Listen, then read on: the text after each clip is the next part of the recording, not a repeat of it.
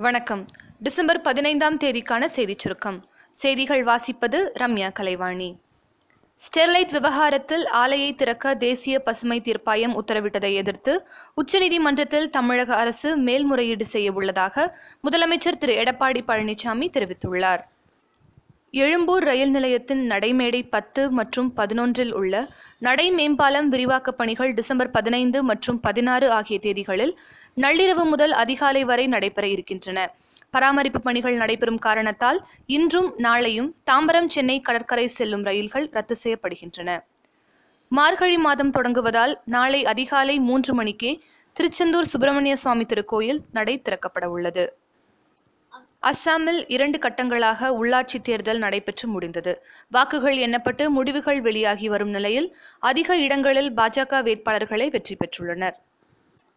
பெண்களுக்கு எதிரான குற்றங்களை தடுக்கும் வகையில் காஷ்மீரில் புதிய சட்டம் கொண்டுவரப்பட்டுள்ளது. சமூக வலைதளங்கள் மூலம் பெண்களை மிரட்டி பாலியல் வன்கொடுமை செய்வதை தடுக்கும் வகையில் காஷ்மீர் குற்றவியல் திருத்த சட்டம் இரண்டாயிரத்தி பதினெட்டு பிரிவு முன்னூற்றி ஐம்பத்தி நாலு இ கொண்டுவரப்பட்டுள்ளது. இதுபோன்ற சட்டம் நாட்டில் முதல் முறையாக காஷ்மீரில்தான் கொண்டுவரப்பட்டுள்ளது என்பது குறிப்பிடத்தக்கது. இந்தியாவிலேயே முதல் முறையாக பிறந்த அடுத்த இரண்டு மணி நேரத்தில் ஒரு பெண் குழந்தைக்கு ஆதார் ரேஷன் பிறப்புச் சான்றிதழ் போன்ற அனைத்து ஆவணங்களும் வழங்கப்பட்டுள்ளன.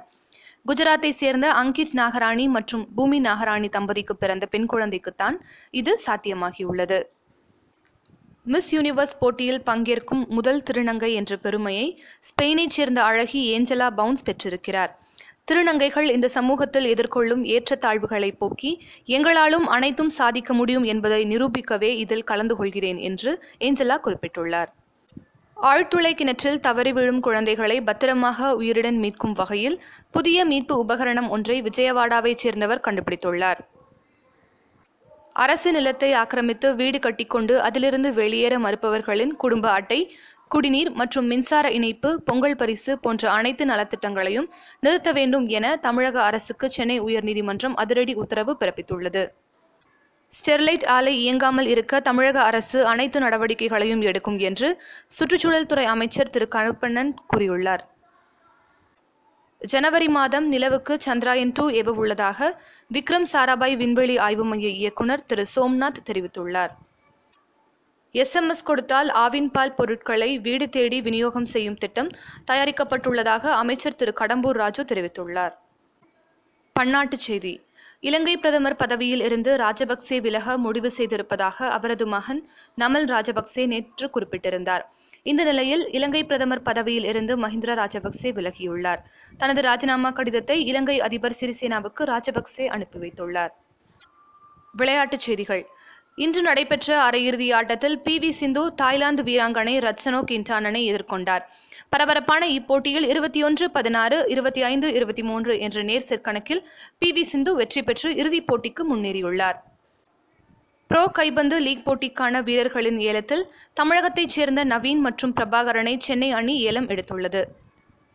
ஐந்தாவது இந்தியன் சூப்பர் லீக் கால்பந்து தொடர் பல்வேறு நகரங்களில் நடந்து வருகிறது. இதில் சென்னை நேரு ஸ்டேடியத்தில் இன்று நடக்கும் ஐம்பத்தி எட்டாவது லீக் ஆட்டத்தில் சென்னையின் எஃப்சி அணி டெல்லி டைனமோஸுடன் மோதுகிறது. உலகக்கோப்பை ஹாக்கி போட்டியில் இன்று நடைபெறும் அரையிறுதி ஆட்டங்களில் ஆஸ்திரேலியா நெதர்லாந்து மற்றும் இங்கிலாந்து பெல்ஜியம் அணிகள் மோதுகின்றன. வானிலை அறிக்கை. சென்னைக்கு அருகே காற்றழுத்த தாழ்வு மண்டலம் நிலை கொண்டுள்ள நிலையில் நாளை புயலாக மாறுகிறது. இதனை அடுத்து எண்ணூர் சென்னை கடலூர் நாகை புதுச்சேரி மற்றும் காரைக்கால் துறைமுகங்களில் மூன்றாம் எண் புயல் எச்சரிக்கை கூண்டு ஏற்றப்பட்டுள்ளது.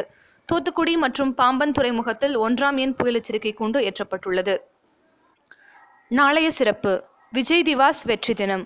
இத்துடன் இன்றைய செய்தி அறிக்கை நிறைவு பெறுகிறது. மீண்டும் நாளை சந்திப்போம்.